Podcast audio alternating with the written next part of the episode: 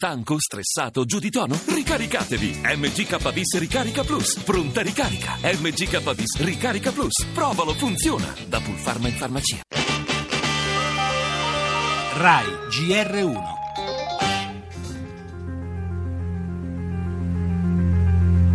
Tensione alle stelle, i rapporti tra Italia ed Egitto sono sempre più tesi. Lo strappo ulteriore c'è stato ieri. Il procuratore generale aggiunto egiziano Mostafa Soliman ha ribadito che l'Egitto non consegnerà i tabulati telefonici sul caso della morte del ragazzo.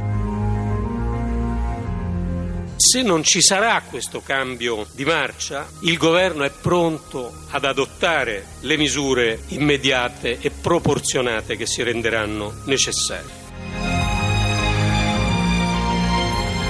Dopo il ritiro dell'ambasciatore Massari si studiano le prossime mosse. Sul tavolo delle ipotesi sanzioni economiche, limitazioni al turismo, pressioni internazionali.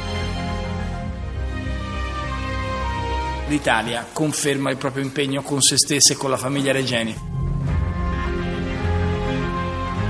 Le sanzioni economiche sono possibili, sono a doppia faccia perché da un lato puniscono quello contro cui sanzioni, dall'altro lato puniscono te. Scenari da guerra fredda tra Italia ed Egitto che sul caso Regeni continua a negare l'evidenza. Dopo il fallimento del vertice investigativo, il richiamo dell'ambasciatore italiano e l'ennesimo rifiuto delle autorità del Cairo di consegnare i tabulati telefonici, il governo italiano sta valutando nuove misure restrittive come, dal, come richiamate dal ministro degli esteri Gentiloni in Parlamento. Una fermezza proporzionata da opporre all'ennesimo tentativo del Cairo di non collaborare e disseminare di false piste il cammino verso la verità.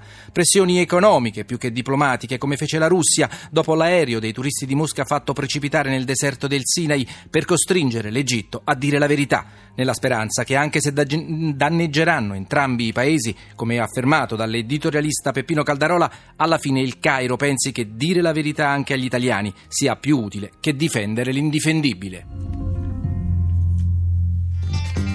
Le altre notizie da Vigo, nuovo presidente dell'Associazione Nazionale Magistrati, l'ex PM di Mani Pulite incalza Renzi, rispetto per le toghe, pronta la replica del Premier, né attacchi né subalternità. Il Presidente del Consiglio poi con riferimento all'inchiesta di Potenza parla di offensiva mediatica.